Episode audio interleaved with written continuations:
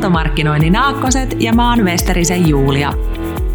Tässä ohjelmassa kerron sulle ilman turhaa mystiikkaa, mitä sisältömarkkinointi on ja miten sä voit lähteä tekemään sitä. Tervetuloa oppimaan!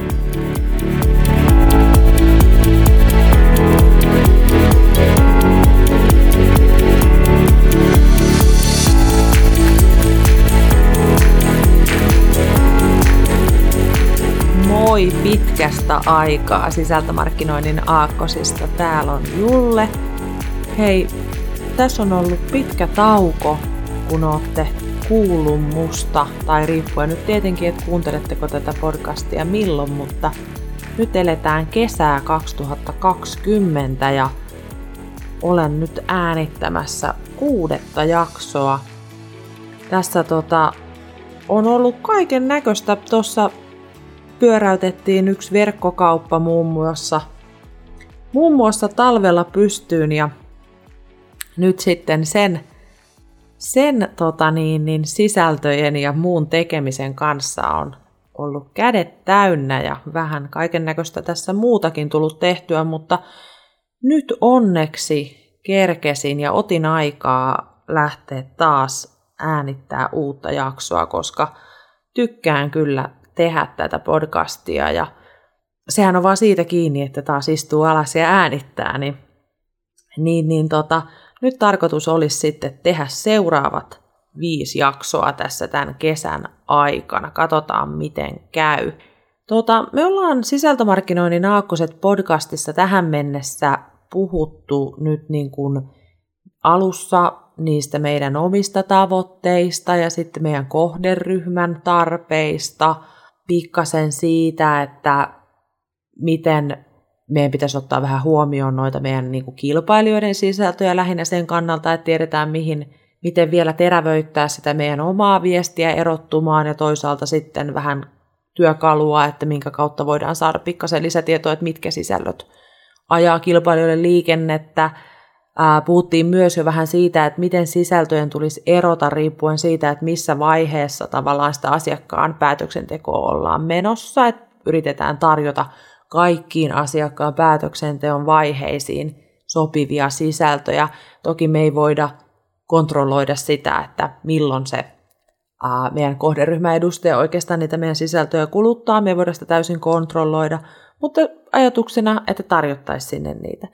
Tämän tyyppisiä asioita ollaan nyt käsitelty tässä. Se, mikä tästä on nyt ehkä jäänyt puuttumaan, kun mä itse katoin tätä vähän, että mitä kaikkea mä oon tehnyt, niin tota, tänään voitaisiin niinku puhua kuitenkin nyt sellaisesta, että miten me muodostetaan tästä asiakasymmärryksestä ja oman itsemme tuntemisesta se niin sanottu arvolupaus. Mä puhun itse asiassa nykyään brändilupauksesta, koska mä painotan niin vahvasti tätä brändi-identiteettiä, niin mä puhun brändilupauksesta ja miten brändilupauksesta pilkotaan sitten vielä pääviestit ja sitä kautta ihan se yksittäinen sisällön tuotanto.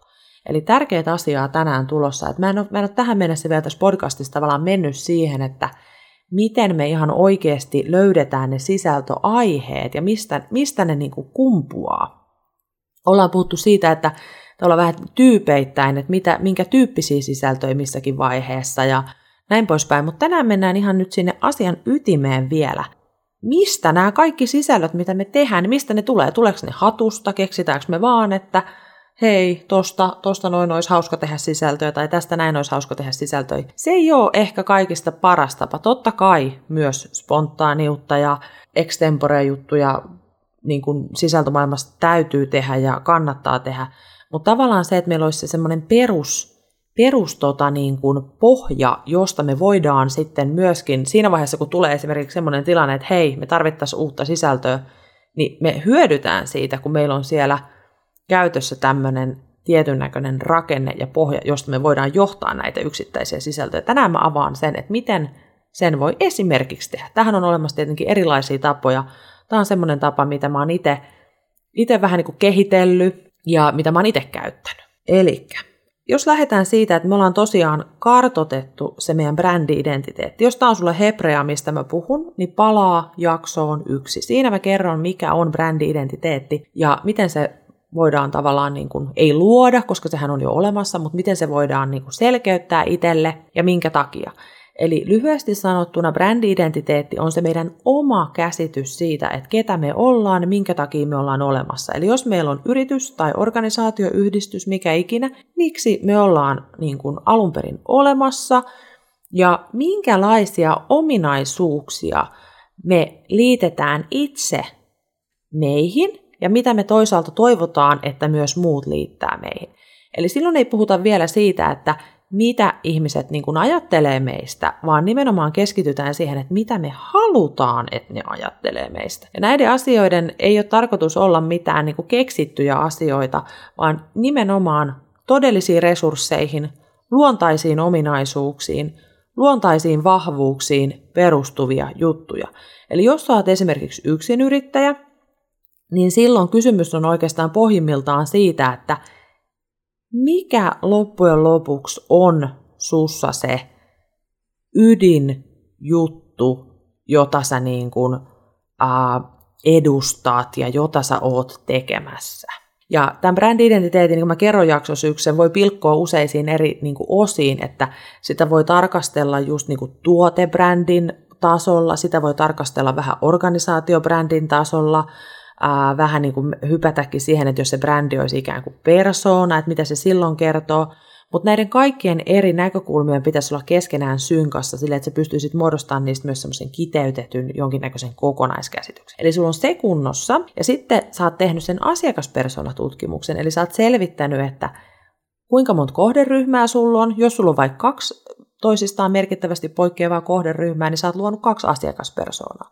Asiakaspersoonissa tärkeintä oli se, että sä tiedät, mikä on sun asiakkaiden ydin tarve tai ydintarpeet, mitä ne tavoittelee suhteessa siihen sun tarjoamaan palveluun tai tuotteeseen, mitä, äh, minkälaisia haasteita heillä on myöskin suhteessa siihen, että he pääsis äh, tyydyttää sen tarpeen tai pääsis siihen tavoitteeseensa. Puhutko se sitten asiakkaan tavoitteista tai tarpeista?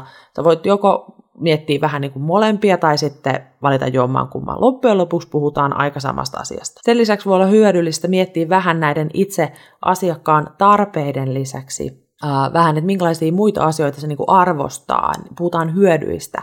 Eli sen itse tavoitteeseen pääsemisen ohella arvostaako se esimerkiksi ekologisuutta. Tämä nyt on tosi kliseistä, niin kuin tämä ekologi- ekologisuussana tässä käyttää esimerkkinä, koska sehän on käytännössä nykyään ihan välttämätön asia jo, jo tota, niin kaikessa oltavana mukana yritysten toiminnassa, mutta että arvostaako se, jos mietitään joku vähän mieli, parempi, parempaa mielikuvitusta käyttää joku toinen esimerkki, että jos me ollaan nyt vaikka niitä kukkakauppiaita, mistä mä oon tämän podcastia näin höpötellyt, niin ää, se voi olla, että sen asiakkaan päätavoitteena on just esimerkiksi se, että se saa häihinsä tietynlaiset kukat helposti toteutettuna, niin silloin se helppous voi olla se hyöty, mitä se tavoittelee. Eli se haluaa, että se ei joudu itse laittaa tikkuakaan ristiin. Se on niin kuin se pääjuttu. Ja se, mistä sä oot saanut tämän tiedon, että, että mikä on se tavoite, mikä sillä asiakkaalla on, mikä on se hyöty, niin nämä ei ole mitään tuulesta temmattuja juttuja, niin kuin mä oon selittänyt tässä aikaisemmin, vaan sun täytyy oikeasti niin kuin dig deeper, sun täytyy ää, tehdä se jonkinnäköinen asiakaspersona kartoitus ja selvitys, esimerkiksi haastattelemalla just porukkaa, jotka on viime aikoina käyneet läpi semmoisen päätöksentekoprosessi, joka on verrattavissa siihen, mitä sä itse tarjoat. Eli sä voit haastatella esimerkiksi ihmisiä, jotka on just järkännyt häät. Tai sitten, jos tämä tuntuu työläältä, niin kuin monesti voi olla vähän epärealistista ehkä lähteä tekemään tämmöistä laadullista tutkimusta, vaikka jos on kyse pienestä yrityksestä, niin sä voit ihan, ihan niin kuin kysellä ihmisiltä tavallaan sun asiakkailta jonkun muun keskustelun ohessa myöskin näitä asioita. Mutta joo, asiakaspersonasta mä puhun enemmän siinä jaksossa, mikä on nimenomaan tälle asiakaspersonalle pyhitetty. Se, mistä tänään puhutaan, on se, että nyt kun sulla on se brändi-identiteetti selvitetty, niin sä tiedät vahvasti, kuka sä oot, mitkä on sun keskeisimmät luontaiset ominaisuudet ja sä tiedät, mitä sun asiakas tavoittelee, mikä on sen ongelma, mikä on sen tavoite. Näiden kahden asian yhdistelmästä sä pystyt muodostamaan brändilupauksen. Ja mä itse teen niin, että mä käytän tätä brändilupausta tavallaan kaikkien sisältöjen pohjana tietyllä tapaa. Eli ää, sä voisit tehdä esimerkiksi niin, että sä kirjoitat ihan paperille, PowerPointiin, mihin ikinä, sä kirjoitat ylös tavallaan brändilupaukseesi kaiken keskeisimmän hyödyn, jota sinulla on tarjota tämän asiakkaan tarpeisiin paremmin kuin muut. Eli nyt ei ole tarkoitus luetella niin kuin 50 eri asiaa, mitä sä tarjoat, vaan nyt on tarkoitus nimenomaan löytää ne kristallin kirkkaat keskeisimmät jutut, jotka sä teet paremmin kuin ne kilpailijat. Eli tuossa viime jaksossa puhuin vähän siitä, että tutkitaan myöskin pikkasen kilpailijoita. Eli tota, miten sä erotut, minkä sä teet paremmin ja sitten myös se, että se on oikeasti aitoa, sulle ominaista asiaa, joka nousee nyt sitten sieltä brändi-identiteetistä. Niin kaikki tämä timanttinen juttu pistää johonkin ylös. Mun mielestä sun ei tarvii tässä, tässä vaiheessa niin kuin yrittää jotenkin rajoittaa tätä sille tietyn pituiseksi tätä brändilupausta, koska se sitten selkenee siitä. Eli sä voit alussa laittaa vaikka ylös paperille kaiken, mikä sul tulee mieleen, joka on sitä, mitä sä tarjoat asiakkaan ongelmaan, tarpeeseen, ja on nimenomaan sulle sitä ydinjuttua ja sitten, jolla sä erotut. Sä varmasti itse kyllä esimerkiksi yrittäjänä tai jos sä työskentelet jossakin suuremmassa organisaatiossa, niin mietit tätä porukalla niiden muiden keskeisten henkilöiden kanssa, ota mukaan ihmisiä, jotka on asiakkaiden kanssa tekemisissä aina ehdottomasti, ruohonjuuritason porukkaa, ja miettikää, mikä se on. Sitten kun sulla on tämä brändilupaus olemassa, niin tästä kannattaa lähteä nyt sitten erottelemaan niin sanottuja pääviestejä sinne sisältöstrategian pohjalle. Periaatteessa, jos tuntuu helpommalta, niin tämän voisi tehdä myös niin, että skippaisi sen brändilupausvaiheen tästä ja suoraan sieltä omasta brändi-identiteetistä, asiakaspersonakuvauksesta jo löytäisi nämä pääviestit. Eli oikeastaan ihan kummin vaan. Tämä on noussut esille, kun mä opetan näitä aiheita tuolla kursseilla, niin jotkut on mieltänyt sen helpommaksi, että ne tavallaan löytää ne pääviestit jo suoraan siitä asiakkaan tarpeiden ja sen oman, oman identiteetin niin kuin yhdistelmästä löytää jo suoraan. Ei tarvitse tätä brändilupausta siihen välille. Brändilupauksessa on se hyvä puoli, että jos sä oot itsellesi laatinut sen brändilupauksen, eli kuvauksen niistä keskeisimmistä hyödyistä, joita sulla on tarjota asiakkaan tarpeeseen paremmin kuin muut, niin sun on hyvä aina sisällyttää se brändilupaus esimerkiksi sun nettisivuille jotenkin, eli suoraan siihen etusivulle, niin sanotulle landing pageille, laskeutumissivuille, johon sä johdatat ihmisiä tuolta hakukonen maailmasta, niin tee se brändilupaus näkyväksi heti siinä ensimmäisellä sivulla, jolloin sä siltäkin osin rakennat semmoista ehetä kuvaa siitä, että kuka sä oot, ja toisaalta se asiakas tietää heti, kun se tulee sun sivuille, että mikä tässä on nyt se ydinjuttu. Joo, eli siinä mielessä se kannattaa kyllä tehdä, koska sitä, sitä on hyvä sitten viljellä sitä brändilupausta just esimerkiksi Googlen uh, metateksteihin ja erilaisiin, jos sä käytät jonkinnäköisiä esitteitä tai mitä ikinä erilaisia paikkoja somemainontaan, niin sä voit käyttää tavallaan niin kuin iskulauseissa – osaa sitä sun brändilupausta, koska kun sä tavallaan puhut samasta tematiikasta eri paikoissa, niin muista silloin sä rakennat joka paikasta niin kuin semmoista yhtenäistä kuvaa sun yrityksestä. Mutta joo, tosiaan siitä brändilupauksesta sitten ne pääviestit on ne, jotka lähtee sinne sisällön tuotannon pohjalle ja josta pystytään oikeasti sitten lähteä ideoimaan yksittäisiä sisältöjä. On ne sitten blogitekstejä, on ne videoita, on ne podcasteja, mitä ikinä.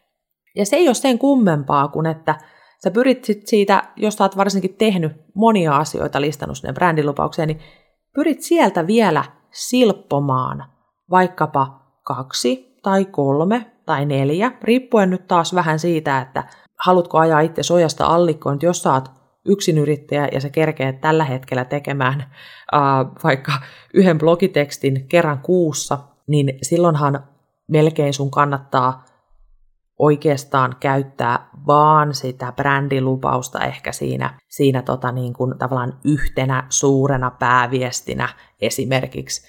Mutta sitten taas, jos sulla on iso organisaatio, jossa on oikeasti tekijöitä, niin ää, mietit vaan, määrä ei ratkaise laatua, mutta mietit kuinka monta semmoista keskeistä, selkeää pääviestiä sä pystyt sieltä brändilupauksesta erottaa. Eli toisin sanoen, kuinka monta semmoista niin kuin markkinointiviestinnän suurta aihekokonaisuutta sä löydät, ja näiden ei ole tarkoitus olla näiden pääviestien nyt niin kuin mitään otsikkotason kuvauksia, että esimerkiksi jos me oltaisiin nytten kukkakauppa, että meillä olisi yhtenä pääviestinä vaikka ekologisuus ja toisena pääviestinä vaikka tapahtuman järjestäminen. Ei, vaan siis pääviesti on hyvä silloin, kun se on tehty asiakkaan saappaat jalassa. Eli pääviesti ei ole niin kuin mikään aiheotsikko, vaan se on tavallaan ratkaisu, jonka sä tarjoat siihen kohderyhmän haasteeseen paremmin kuin sun kilpailija. Eli se on vähän sama asia kuin se brändilupaus, mutta se on vaan niin kuin johonkin tiettyyn asiaan keskittyvä. Hyvä pääviesti on ytimekäs ja nimenomaan tehty sieltä kohderyhmän näkövinkkelistä käsin. Mä käytän taas esimerkkiä, että on vähän ehkä helpompi ymmärtää, mistä mä puhun. Mä oon tehnyt tästä samasta aiheesta blogitekstin mun sivuille, jossa mä käytän tätä samaa esimerkkiä. Eli jos mietitään nyt, että me ollaan tosiaan niitä kukkakauppiaita, ja sitten ää, me ollaan laatimassa nyt ensin sitä brändilupausta, eli kuvausta niistä keskeisimmistä hyödyistä, mitä meillä on tarjota jollekin tietylle kohderyhmälle. Ja nyt hyvä selventää taisi jäädä tuossa sanomatta, että jos sulla on useampi asiakaspersona, niin kaikille omat brändilupaukset. Koska silloinhan niillä on kaikilla eri tarpeet, joten niillä on pakko olla myös jotain erilaista, mitä sä tarjoat jollekin. Ei välttämättä niin kuin erilaista, mutta siis se, sä painotat eri juttuja silloin. Esimerkki huonosta brändilupauksesta kukkakauppialle voisi olla esimerkiksi tällainen. Nyt lainaus, lainausmerkeissä luen tämän ihan sitaattina, mikä voisi olla esimerkki huonosta. Meidän laadukkaat kukat ovat voittaneet kymmenen kertaa Suomen parhaimpien kukkien tittelit. Meillä on aina tuoreita kukkia ja laaja valikoima jokaisen makuun. Toimitamme kukkia vuorokauden toimitusajalla koko Uudenmaan alueelle. No, joku saattaa ajatella, että mikä tuosta nyt oli niin huonoa, että toihan on tosi tuommoista basic viestintää, mitä näkee joka paikassa aivan oikein. Tälleen tosi monet edelleen viestii niiden kohderyhmälle. Se, mikä tässä on ongelma, on se, että tämä on tosi ylimalkainen. Eli tää, tässä on vain niin luetelma tämmöisiä itseään kehuvia termejä. Tämä ei ota lainkaan huomioon juuri nimenomaisen asiakaspersonan kannalta tärkeitä asioita. Ja sitten just se, että nämä ominaisuudet, mitä tässä lueteltiin, kuten laaja valikoima, tuoreet kukat, niin nämä ei ole kovin erottuvia vaan nämä on niin kuin aika semmoisia basickeja, mitä varmaan joka toinen yritys ylipäänsä saattaa uh, itsestään kertoa. Eli nyt pitäisi palata tässä tällaisessa tilanteessa, jos brändilupaus muistuttaa tällaista, että se on vähän niin kuin, sitten saa kiinni. Pitäisi palata eka sinne brändi-identiteettiin, miettiä, mitkä on oikeasti ne mulle luontaiset, todellisiin resursseihin pohjautuvat, todellisen osaamiseen pohjautuvat ydinominaisuudet. Sitten pitäisi miettiä sitä asiakaspersonaa, eli sitä tiettyä kohderyhmää, mitä oikeasti se kohderyhmä tavoittelee, kun se ostaa kukkia. Mitä ongelmia silloin asiaan liittyy, että sä voisit niin kuin tavallaan poistaa siitä tieltä, ja mitä muuta se sitten arvostaa yleisesti, niin kuin, mikä on vähän sen arvomaailma. No, nyt, nyt jos sä tekisit tämän tämmöisen työn ja saisit selville, että se sun asiakaspersona on esimerkiksi semmoinen kohderyhmä, joka on kiinnostunut nimenomaan parvekkeen niin kuin laittamisesta.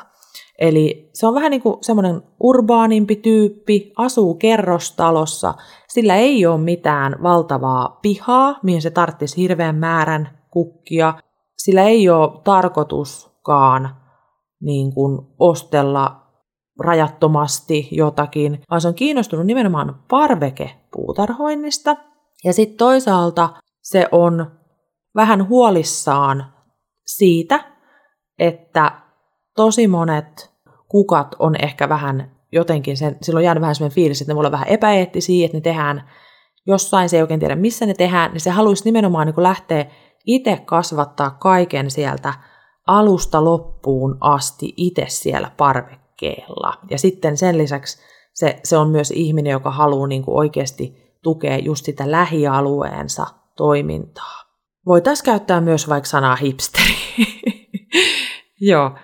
Tämä ei ole edes mitenkään hirveä detaljikuvaus vielä tästä. Että tästä voitaisiin mennä vielä paljon syvällisemmälle tasolle. Mutta ehkä ydinpointtina se, että sä oot saanut selville se, että se on se parveke on se paikka. Ja siellä se itse kasvattaminen on se paikka, mistä se on kiinnostunut. Niin nyt sä voisitkin laatia tämmöisen brändilupauksen, kun kerta myös tämä parvekeasia on huom, hei semmoinen, mihin sä oot itse myös halunnut nimenomaan lähteä mukaan, koska sähän et voi lähteä mukaan johonkin vaan sen takia, että toi asiakas haluaa tota, toi asiakas haluaa tota, vaan sun on pitänyt alussa miettiä, että oikeasti mikä on se sun juttu, jonka kautta sä oot tavallaan myös vähän valinnut tämän kohderyhmän. Niin nyt sä voisitkin laatia brändilupauksen, joka kuuluisikin näin, että autan sinut seuraavalle asteelle parveke vihar, viherpeukaloinnissa tarjoamalla vuosikymmenten kokemukseni kaupan päälle.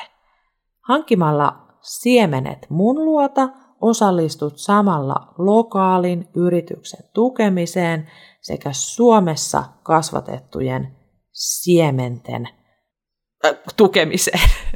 Jotenkin näin. Eli tota, nyt ollaan niinku ihan eri detaljilla tasolla kuin jos puhuttaisiin vaan vaikka siitä, että meillä on laaja valikoima, meillä on nopea palvelu.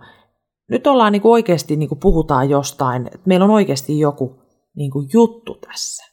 Tämän jälkeen, kun meillä olisi tämmöinen ytimekäs brändilupaus tietylle asiakaspersoonalle räätälöitynä, eli ei mitään höttöä, vaan oikeasti tarpeeseen luotu brändilupaus, joka on myös uskollinen sille, että ketä me ollaan. Me voidaan hyvin sydämin laatia tämä, sanoa tämä brändilupaus, koska tämä on niin kuin just sitä, mitä me halutaankin olla. Niin nyt tästä voitaisiin lähteä pilkkoon niitä pääviestejä, jotka on sitten sen sisällön tuotannon tavallaan niitä rakennuspalikoita, tai pikemminkin niitä, mistä me sitten voidaan lähteä ihan yksittäisiä sisältöjä tekemään.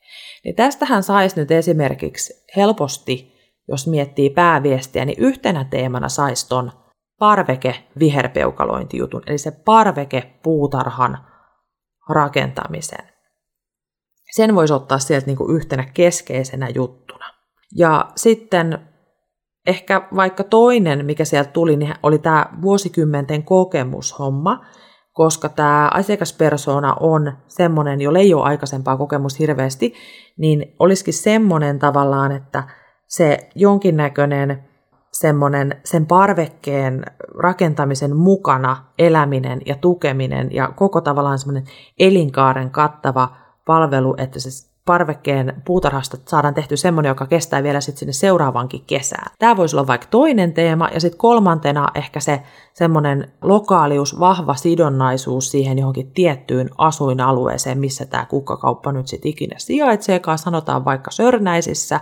Vahva niin kuin tavallaan sinne Sörnäisten asuinalueen, asuinalueen asukkaiden palvelimiseen liittymä tematiikka. Tässä olisi kolme tämmöistä vahvaa pääviestiä, ja näistä nyt sitten yksittäisiä sisältöjä lähettäisiin tekemään.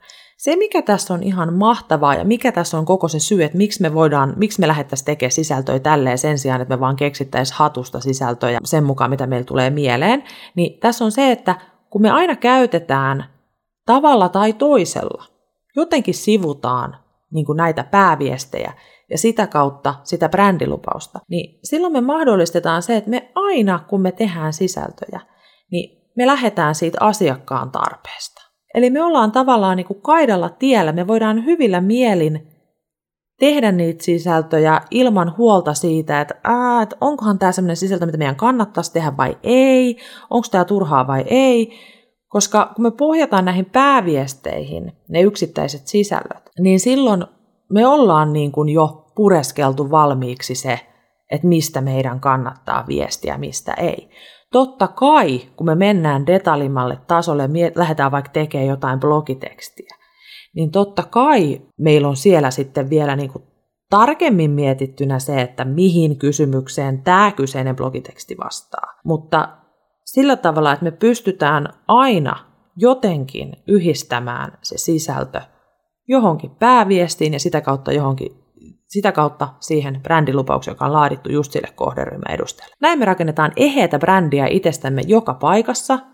Me rakennetaan semmoinen kuva, että me ollaan, niin kuin tiedetään, mitä me tehdään, me keskitytään johonkin tiettyyn asiaan, ja toisaalta tehdään sisältöjä, jotka todennäköisesti oikeasti kiinnostaa sitä kohderyhmää, koska me ollaan mietitty siellä ensin, että mistä se on kiinnostunut. Joo, nyt kun sulla on nämä pääviestit mietittynä, niin miten ne yksittäiset sisällöt sitten niinku käytännön tasolla näistä pääviesteistä luodaan, että mikä on tavallaan niinku se metodologia. Toisaalta niitä, niinku niitä ideoita alkaa tulemaan sulle vähän automaattisesti päähän, että jos sä oot oikeasti sisäistänyt ne pääviestit, niin silloin sä niinku huomaat sen, että hei, että, että okei, että mä teen sisällön tästä, ja se, se on niin automaattisesti jotenkin synkassa siihen sun brändilupauksia ja pääviesteihin. Mutta sitten sä voit lähteä myös ihan systemaattisesti niin kuin tekemään sisältösuunnittelua, aiheiden, yksittäisten aiheiden suunnittelua sillä lailla, että sä peilaat aina jotain pääviestiä, tai jos sulla on tota, vaan niin kuin tavallaan just se yksi pääviesti, eli se brändilupaus sinällään jo itsessään, niin sä peilaat sitä – eri vaiheisiin siinä asiakkaan päätöksentekoprosessissa, josta mä puhuin jaksossa neljä. Peilaat niin kuin tavallaan aina sitä pääviestiä siihen tiettyyn vaiheeseen, ja sitten äh, voit miettiä vielä aina niin kuin tarkemmalla tasolla, ottaa vaikka siihen rinnalle asiakkaan keskeisimpiä ongelmakohtia, että keskeisimpiä kysymyksiä, mitä silloin vaikka avoinna, että mitkä, mitkä asiat silloin on epäselviä niin kuin suhteessa siihen, siihen pääviestiin. Ja sitten lähteä suunnittelemaan niihin eri päätöksentekovaiheisiin, joissa on aina omat, omat niin kuin asiansa, mikä sitä asiakasta mietityttää. Lähteä suunnittelemaan siitä pääviestistä tiettyyn päätöksenteon vaiheeseen niitä yksittäisiä sisältöjä. Eli jos sulla on siellä pääviesti, joka esimerkiksi liittyy tähän, että rakennetaan parvekepuutarha, ja sitten sulla on vaikka siellä vaiheessa, missä asiakas on kiinnostunut semmoisesta yleisesti ilmiöstä puhuttelevasta sisällöstä, ää, ongelmana sä oot listannut, että silloin esimerkiksi, että, että miten tota, niin, niin, ää, niin kuin tehdä siitä parvekkeesta semmoinen mahdollisimman runsaan näköinen ja miten saada sinne mahdollisimman niin kuin, eri, erilaisille korkeuksille, erilaisille tasoille niitä kukkia, niin tästä sä voisit lähteä sitten tekemään esimerkiksi sisältöä, että näin rakennat pelargonioille tämmöisen portaittaisen kukkalaatikkosysteemin itse. Eli ei tämä ole tämän kummempaa. Eli mä en, mä en tarkoita sitä, että, että tämän pitäisi olla niinku tämän ihmeellisempää, mutta tällöinhän sä tiedät jo, että tämä sisältö on oikeasti sitä kohderyhmää kiinnostava ja sitten toisaalta se on myös uskollinen sulle, koska sä oot päättänyt sun brändi-identiteetissä, että sä haluat keskittyä parvekepuutarha-asioihin. Sitten taas, jos, jos mentäisiin niin kuin sinne vaikka myöhempään vaiheeseen sitä päätöksentekoprosessia, missä sitä asiakasta kiinnostaakin se, että uskaltaako se oikeasti hankkia vaikka sulta jotakin vai ei. Tietenkin yritysasiakaspuolella, jossa päätökset on vielä kalliimpia ja isompia, niin siellähän tätä kaikkea varmistelua tarvitaan enemmän. Et siinä mielessä tämä on ehkä vähän hassu esimerkki tämä kukkakauppa, mutta käytetään sitä nyt, kun mä aloitin sitä käyttämään, niin siellä kohti sitten taas sun täytyisi sisältöjen avulla jotenkin varmistaa se, että sitä luotettavuutta ja sen tyyppistä, eli sä voisit siellä, siellä tuoda sitten vaikka esille jonkun toisen sun asiakkaan niin kuin onnistumisen jollakin tavalla sisältöjen kautta liittyen sitten just taas tähän parvekeasiaan. Ja sitten kun sulla on siellä niitä muita pääviestejä, eli sulla siellä esimerkiksi se, että sä haluat niin kuin auttaa sitä koko sen parvekkeen elinkaaren ajan, niin sitten taas se pääviesti, niin sille niin kuin omia sisältöjä näihin eri vaiheisiin. Eli tavallaan loppujen lopuksi sulle rakentuu jokaisesta pääviestistä, eli jokaisesta aiheesta rakentuu tavallaan semmoisia polkuja – Eli samaan aiheeseen liittyvä, liittyvä polku niin kuin sieltä, ihan sieltä hakukoneesta lähtien, jossa jotenkin niissä otsikko- ja metateksteissä hakutuloksista näkyy tämä sama teema, sitten sinne sun sivuille, blogiin, jonnekin, jos sulla on verkkokauppa, niin jonnekin sinne tilauksen vahvistamisen asiakasarvioihin. Sä rakennat siitä samasta pääviestistä tavallaan semmoisen polun. Joo, mutta mä luulen, että tässä oli nyt ehkä, jos tämä loppu meni jo vähän hebreaksi, mä luulen, että tässä oli nyt tärkeintä sisäistää se, että mistä sä voit löytää ne sun tavallaan niin kuin sisältömarkkinoinnin pääteemat, että mistä sä teet sisältöä, koska sunhan olisi hyvä, on niin kuin varmaan aika luonnollista ajatella, että olisi hyvä keskittyä johonkin muutamaan eri teemaan tai jopa vaikka vain yhteen teemaan. Niin sä löydät ne teemat, sä löydät sieltä yhdistämällä sen sun brändi-identiteetin, sun asiakaspersonaa, niin sieltä sä löydät ne teemat, että mitkä ne on, että ei se ole sen kummempaa. Ja muista aina yrittää niin kuin mahdollisimman tavallaan mennä sinne mahdollisimman detaljille tasolle, kun sä kuvaat itselleskin sitä brändilupausta ja niitä pääviestejä ylös, koska mitä yksityiskohtaisemmin, tai tavallaan, että mitä niin kuin yksityiskohtaisemmalla tasolla sä puhut asioista, niin sitä helpompi sun on sitten just kans niitä yksittäisiä sisältöjä lähteä tekemään, että jos sulla on hirveän ylätason pääviestit, niin ethän se siitä pysty mitään sisältöjä johtamaan, koska sisällöt on aina kuitenkin niin kuin tavallaan konkreettisia.